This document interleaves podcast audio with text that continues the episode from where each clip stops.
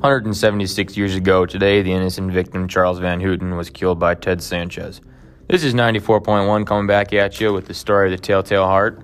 In December of 1843, at approximately 1 a.m., an unearthly screech was profoundly heard from a house across the way. This screech came from the Van Houten's house. We have reason to believe that Ted Sanchez was insane but was never diagnosed. And this is why the cops believe why Ted turned himself in. I admit the deed, tear up the planks. This is what was reported from the cops to the detectives of the case.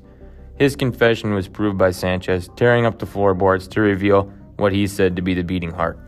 And that concludes the story of the midnight murder by Ted Sanchez. Now for the question of the day Where was Ted Bundy from?